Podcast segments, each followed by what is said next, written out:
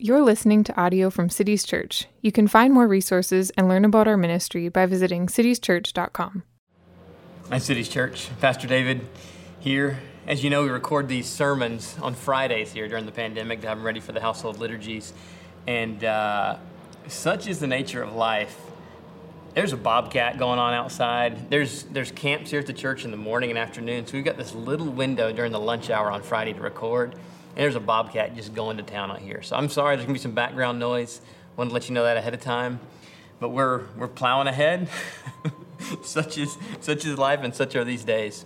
So uh, let's pray together. Father in heaven, would you help us in these moments, um, in these these strange times that we're in in 2020? Uh, would you give us grace? Would you keep us going? Would you meet us in our fatigue, meet us in our fears, meet us in the threats, the anxieties? Uh, would you give us grace from your word and would you minister to us through these ancient, inspired words from King David in Psalm 34? In Jesus' name we pray. Amen. Imagine a day in which Christians are being increasingly marginalized in their society. They're not yet being physically persecuted, but wherever they turn, they're being insulted. They're being maligned. They're being regularly slandered. And the vitriol seems to be growing. And among the influential in society, Christianity is not trending. If anything, Christianity is being increasingly blamed for various problems perceived in the, in the society. Such is not only a fitting description of our generation, but also two millennia ago for the early church. And the Apostle Peter wrote to embattled believers in very similar circumstances in the letter of 1 Peter. They were not just being physically persecuted, not yet. They were facing the world's disapproval in insults, in slander, in cold shoulders, in spoken vitriol. And where did Peter turn when he set his heart and mind to write encouragement to these embattled believers? He turned to Psalm 34, which is our text for this weekend. Twice, 1 Peter quotes Psalm 34 explicitly, briefly in chapter 2, verse 3, and then more extensively in chapter 3, verses 10 to 12 which leads some pastors and scholars to think that Peter may have meditated at length on Psalm 34 as he prepared to write his letter to these early Christians in their, in their sufferings. And it makes sense because the key link between Peter's day and our day in Psalm 34 is verse 19. It's maybe the most important single verse in Psalm 34. Verse 19 Many are the afflictions of the righteous, but the Lord delivers him out of them all. That's what we're going to talk about here this morning. And seeing how Peter uses Psalm 34, I think really helps us see the richness of what King David is doing in this psalm. As Peter saw, Psalm 34 prepares us for our suffering, prepares us for affliction. It is not only a call to celebrate with David that he was delivered from affliction, but as we celebrate with him, we also prepare ourselves for our own afflictions, whether those afflictions are already on us or whether those afflictions are coming. And we see it in the very first verse of Psalm 34. Look at verse 1. I will bless the Lord at all times. His praise shall continually be in my mouth. So, why would David say at all times? Because there are times when praising the Lord might seem unusual or at least unexpected. Times when we assume that praise might cease. And what times would those be? Those would be hard times, times of affliction. And yet, David, having come through such an affliction, he says to us, I will bless the Lord at all times. Not just the good times, not just the times of rescue, at all times, in the afflictions. Not just the good times when praise is easy. Not just when all seems right with the world. Not just those times, but at all times. When under threat, when it's hard, when life is uncertain, when it's painful. when I'm impatient and I just want the pandemic to be over and get back to normal life, and it goes on and on and on, then at that moment, in the downs of life, in the trials, in the pains, in affliction, there's the all times that David is talking about in verse 1 and throughout Psalm 34. So that's the context in which we should read verse 8 of Psalm 34, which we all love. Oh, taste and see that the Lord is good. When 1 Peter chapter 2 verse 3 alludes to Psalm 34 8, he says to his readers, embattled as they are, if you have tasted and seen that the Lord is good. And when he does this, what Peter is appealing to is their experience in affliction. The very thing that David calls us to in Psalm 34 to taste and see in affliction, taste and see in bad times that the Lord is good. In other words, trust Him against all odds when you're backed in a corner. Lean on Him, rest in Him when there seems to be no way out. When things are bad, taste and see that the Lord is good. That's the context of verse 8. So, with help from the Apostle Peter on how to read Psalm 34, let's consider four truths from this psalm for our generation, and in particular for us in these days of affliction of their various sorts in this pandemic. So, number one, God's people will suffer. This is verses 19 to 22. This really is the apex the culmination of the psalm. David says it straight in verses 19 to 22. That's his main point. Number one, God's people will suffer. So let's look first at the first part of verse 19. Many are the afflictions of the righteous. And you let that statement have its effect. Don't let it pass by too quickly.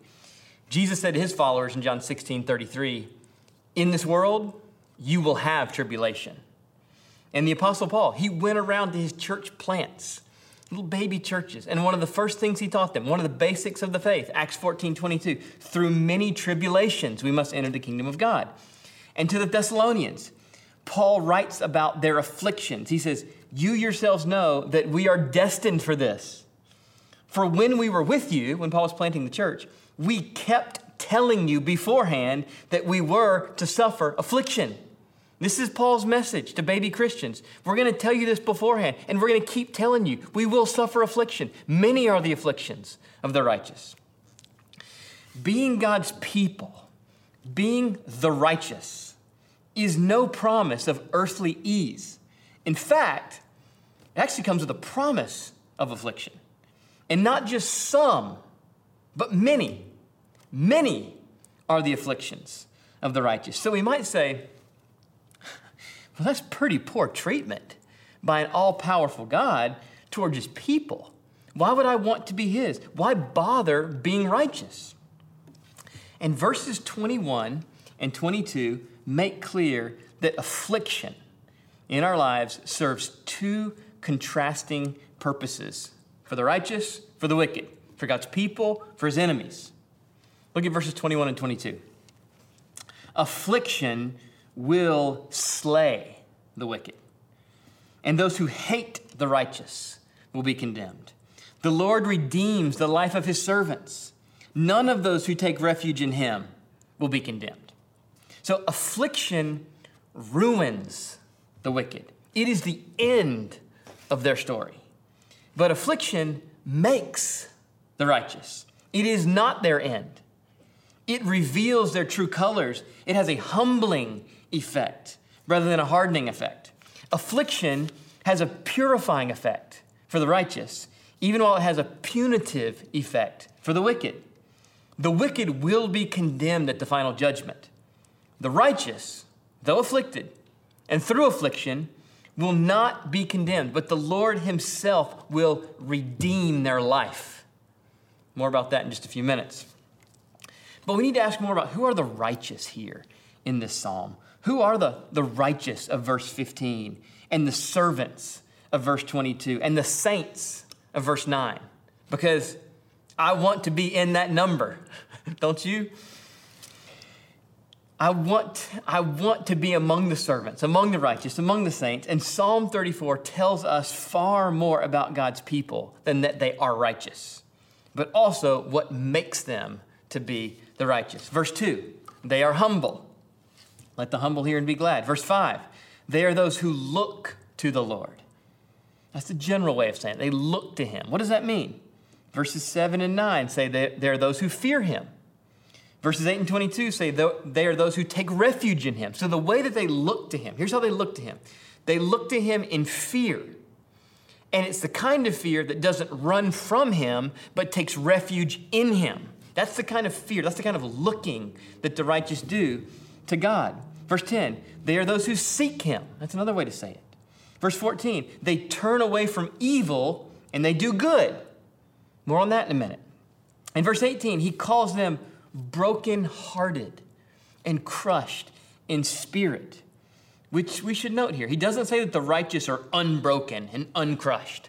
Rather, they have been broken, they have been crushed, they've been humbled. And these are God's people. So, as the whole psalm implies, and as verse 19 makes explicit, God's people will suffer. This is one of the basic 101 lessons of the Christian life. The afflictions of the righteous are many. Cities Church, we take this with utter seriousness. We do not pretend that Christianity frees us from afflictions in this world. In fact, we assume that it brings more, not less, for now. Many afflictions. And so Peter tells his readers in 1 Peter chapter 4 verse 1, arm yourselves with this same way of thinking. Afflictions are coming. And he says in 1 Peter chapter 4 verse 12, Beloved, do not be surprised when the fiery trial comes upon you to test you as though something strange were happening to you. We told you this ahead of time. We kept telling you, expect it, prepare yourself for it. So, Cities Church, let's be armed with this way of thinking. Let's not be surprised. Let's be ready to taste and see in bad times that the Lord is good. So, number one, God's people will suffer. Number two, God's people do good while they wait. This is verses 8, this is verses 11 to 18. God's people do good while they wait.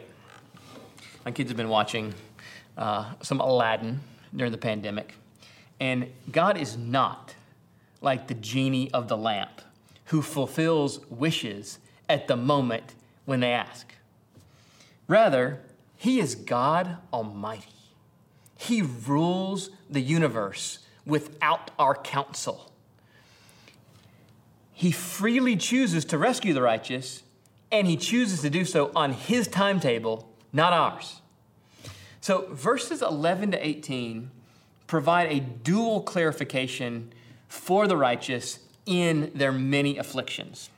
So, first, here's the first clarification the promise of divine rescue is not a promise of immediate rescue. Waiting in affliction is part of what makes it affliction. The pandemic would not have been much affliction if it was one afternoon of being inside. Part of the waiting is part of the affliction. God means for his people to endure in suffering that doesn't go away right away. And First Peter is explicit about this element of God's timing, at least three times in First Peter. First Peter 1 6, now for a little while, if necessary, you have been grieved by various trials, meaning these trials are longer than you want.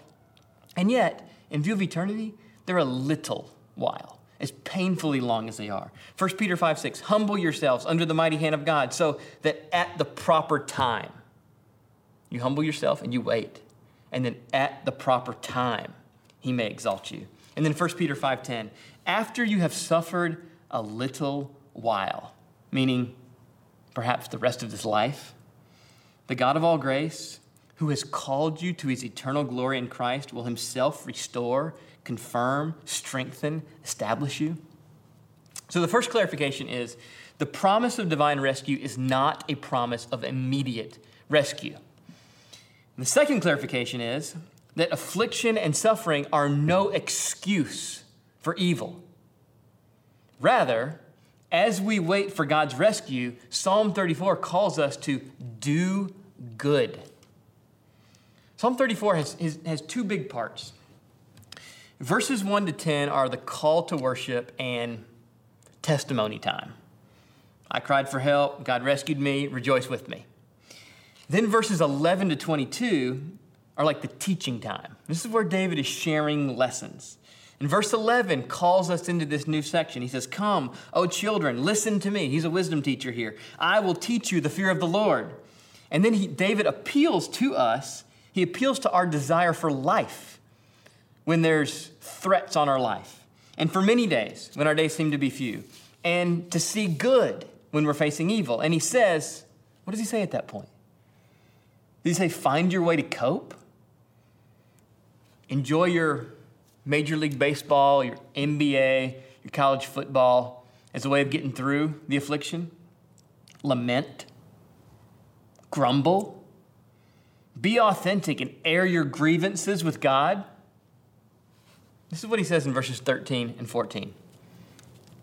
Keep your tongue from evil and your lips from speaking deceit. Turn away from evil and do good. Seek peace and pursue it. In other words, the pains of affliction are no excuse for evil. The affliction of a pandemic, or unjust treatment at work, or childhood trauma, or being insulted because of your faith is no reason for God's people to act like the devils. Affliction is no excuse for gossip, or slander, or sinful anxiety or sinful anger or spiritual apathy. In fact, affliction is a call to God's people for precisely the opposite. A pandemic is no sign from God that we're on a break and you have an excuse to be spiritually slack. Rather, affliction rings in the ears of the righteous as a call to do good all the more, to keep our tongues from evil, and to keep our hearts from unbelief. Affliction for the Christian is game time. Will our lights really shine and give glory to our Father in heaven or not? So, not only do the righteous see many afflictions and wait in those afflictions, but they do good while they wait. The righteous in their afflictions are righteous. The righteous, when threatened, are righteous. And this emphasis in Psalm 34 on doing good while we wait is what prompts Peter to reach for this psalm to encourage his readers. He wants to apply Psalm 34 to them right here. He says to insulted, ill treated Christians, Keep your conduct among the Gentiles honorable, so that when they speak against you as evildoers, they may see your good deeds and glorify God on the day of his visitation. That's 1 Peter chapter 2, verse 12.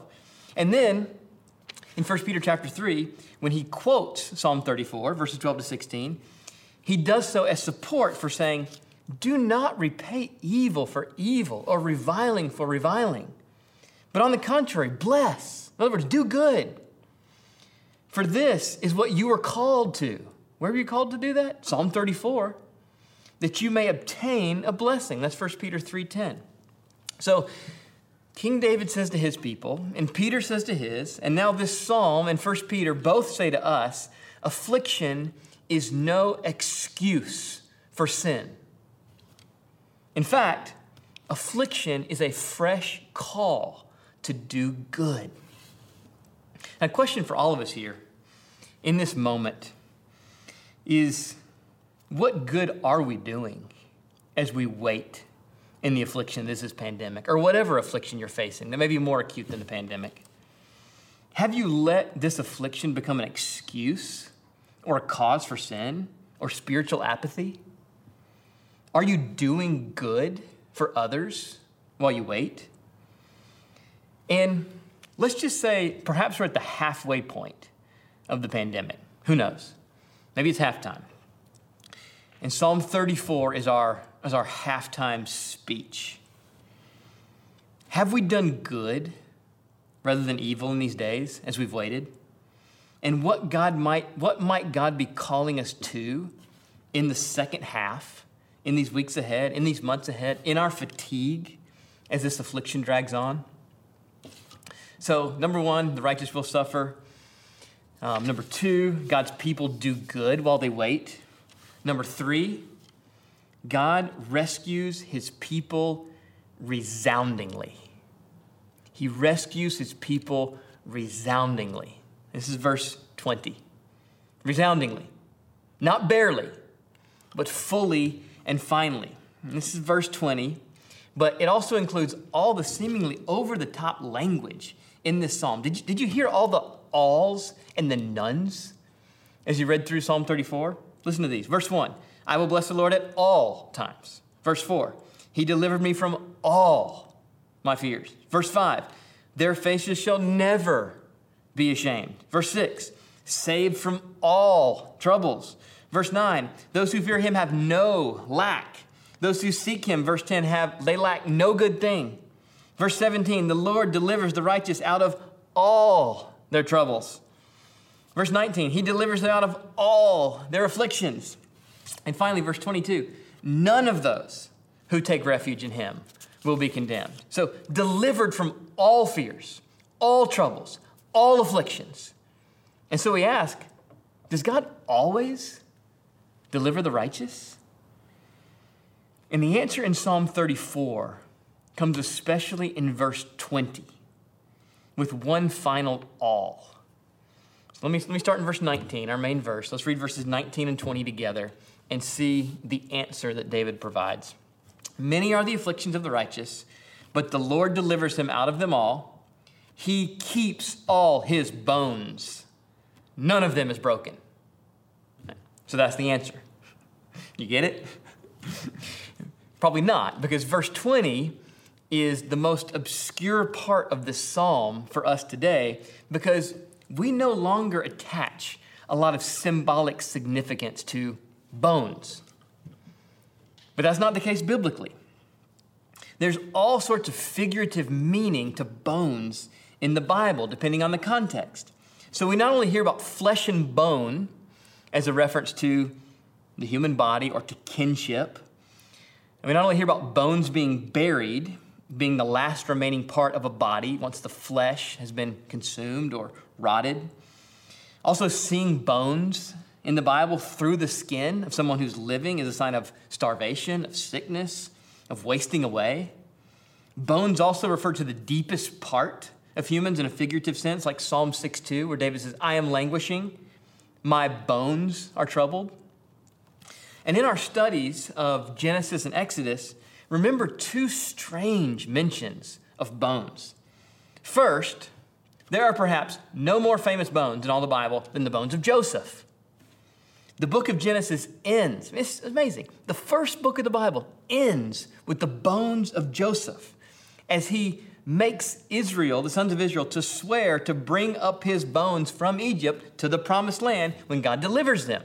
This is Genesis 50, 25. And when Israel does make its exodus, the pledge is fulfilled. We have a record of that. Exodus 13, 19. Moses took the bones of Joseph with him, for Joseph had made the sons of Israel solemnly swear, saying, God will surely visit you, and you shall carry up my bones with you from there. And then, not just Genesis, but the book of Joshua ends with the bones of Joseph. This is two of the first six of the Bi- books of the Bible ending with the bones of Joseph. Joshua 24 32. As for the bones of Joseph, which the people of Israel brought up from Egypt, they buried them at Shechem in the piece of land that Joseph, that Jacob bought. So, uh, the story of the bones is done, finally. And in the New Testament, Hebrews celebrates this as a great act of faith. This is Hebrews chapter 11, verse 22. By faith, Joseph, at the end of his life, made mention of the exodus of the Israelites and gave directions concerning his bones. How is giving directions concerning his bones a great act of faith?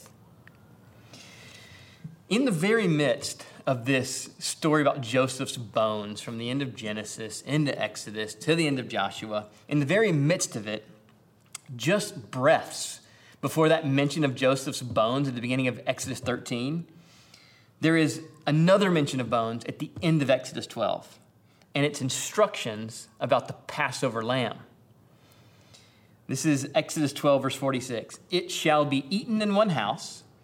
You shall not take any of the flesh outside, and you shall not break any of its bones.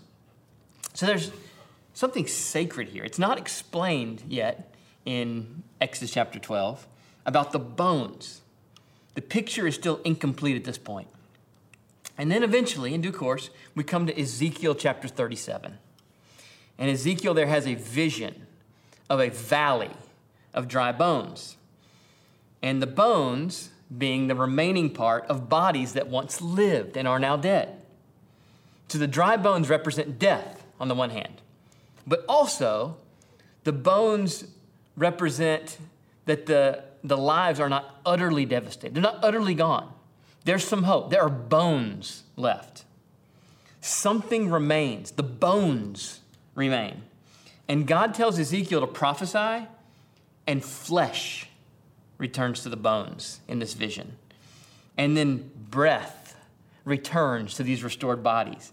And then an army of God's people is raised from the dead. It's a picture of what God is doing. In other words, intact bones, kept bones, unbroken bones represent the hope of resurrection. That God, in His perfect timing, will reassemble the bones and restore the flesh and give breath and bring dry bones back to full life with resurrection power. So now we go back to Psalm 34. And God keeping the bones of the righteous. This is a promise of resurrection. God keeps the bones of the righteous to restore them. And note well, resurrection does not mean no death for the righteous. It doesn't mean no suffering. In fact, it requires death. You must first die to be brought back to life in resurrection. Just as deliverance does not mean no trouble, as we've seen throughout the psalm. There must first be trouble before you can be delivered from it.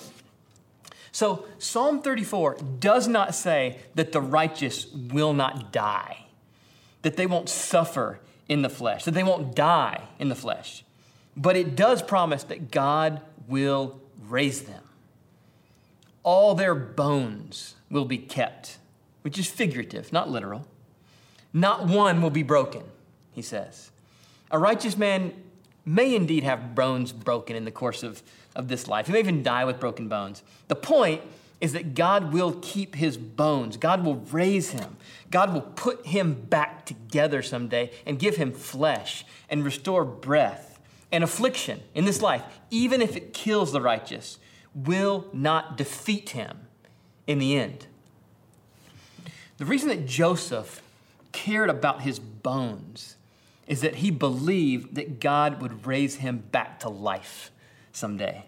And the reason that God instructed the people not to break the bones of the Passover lamb is that one day God would raise the true Passover lamb back to life. And so John 19 36 reports at the death of Jesus, these things took place that scripture might be fulfilled not one of his bones will be broken. And if we're tracking with the symbolic meaning of bones in the Bible, we can say at this point of John's gospel, right at chapter 19, Jesus is going to rise. He won't stay dead. God kept all his bones. What did God keep his bones for? To raise him. These unbroken bones of Jesus on the cross, they are a sign they are a sign that God is keeping them and that God will raise them. So, back to our, our alls and our nones in Psalm 34. Does God always deliver the righteous? And the answer from Psalm 34 is a resounding yes, with a little qualification. God does deliver the righteous from all their fears, from all their troubles from all their afflictions. God will keep his bones. Not even one will be broken, which means there will be fears, there will be troubles, there will be afflictions, even death, and there will be resurrection on the other side. And the qualification is this is on God's timetable, not ours. We will be delivered. Not precisely when we want in our flesh, but we will be delivered fully and finally in God's perfect timing. So, Cities Church, if we only knew in our afflictions, however severe, what a resounding rescue we have coming, we would be so much more ready to bear up under our momentary trials. So then we finish here with number four, fourth truth God's people celebrate Him together. This is verse three. In one sense, it's the whole of the first half of the psalm, verses 1 to 10, but especially look at verse 3. Oh, magnify the Lord with me. Let us exalt his name together. Final question here as we end What does it mean to magnify God? It does not mean to make him look bigger than he is. As if when we gather to sing praises, we make him look big when in fact he is small. That would be to magnify like a microscope. A microscope takes tiny objects and makes them look bigger so that we're able to see them with our weak human eyes. Rather, when we join our voices and our lives together in praise of our God, we magnify Him like a telescope. Telescopes take massive objects that look small to our frail human eyes and make them look like more of what they are, which is enormous beyond our capacity to comprehend. That is more like the magnifying that we do when we gather in worship and the kind of magnifying of God that we do for each other and for our world through our words and through our lives. God is enormous beyond our capacity to comprehend, and He is glorious beyond our ability to fully appreciate. And He is powerful beyond our capacity to measure. But tragically, He often seems so small to our frail and fallen human eyes. And the problem's with us, not with Him. We do not see Him as He is. We need help. We need help from David and help from Peter and help from each other. And as we gather weekly in church for worship, we do that kind of magnification of God together in our praises. We remind each other of what's most real, what's most precious, what's most glorious. And in our lives and through our words, we want to magnify the truth and the beauty and the worth of all that God is for us in Christ to each other and to a world that does not see that reality as it should. And there's one last component here we can't overlook. In Psalm 34, David is not just reporting the facts. Psalm 34 is not a detached, objective report. David is celebrating. He is boiling over with joy. He has tasted God's goodness in bad times. He is happy. And so he says in verse 2 Let the humble hear and be glad. He's glad, be glad with me. God is not so magnified by our words and by our lives when we simply report the truth as He is when we rejoice in Him. When we are glad in Him, He looks good, like He should. When we celebrate Him and His goodness to us and His goodness to all who look to Him and fear Him and seek Him and take refuge in Him, then He is magnified greatly and especially when we taste and see that He is good in the midst of many afflictions. So let's pray together. Father in heaven, would you make the message of Psalm 34 and the message of 1 Peter to be true in our lives, in the many afflictions that we face? Some are so relatively mild, and many are great. And so, Father, as your people, we want to be those who fear you, who come to you for our refuge, who seek you, who look to you for help. We do that now.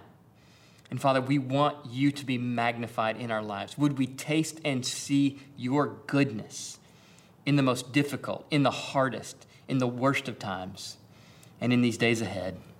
In Jesus' name we pray. Amen.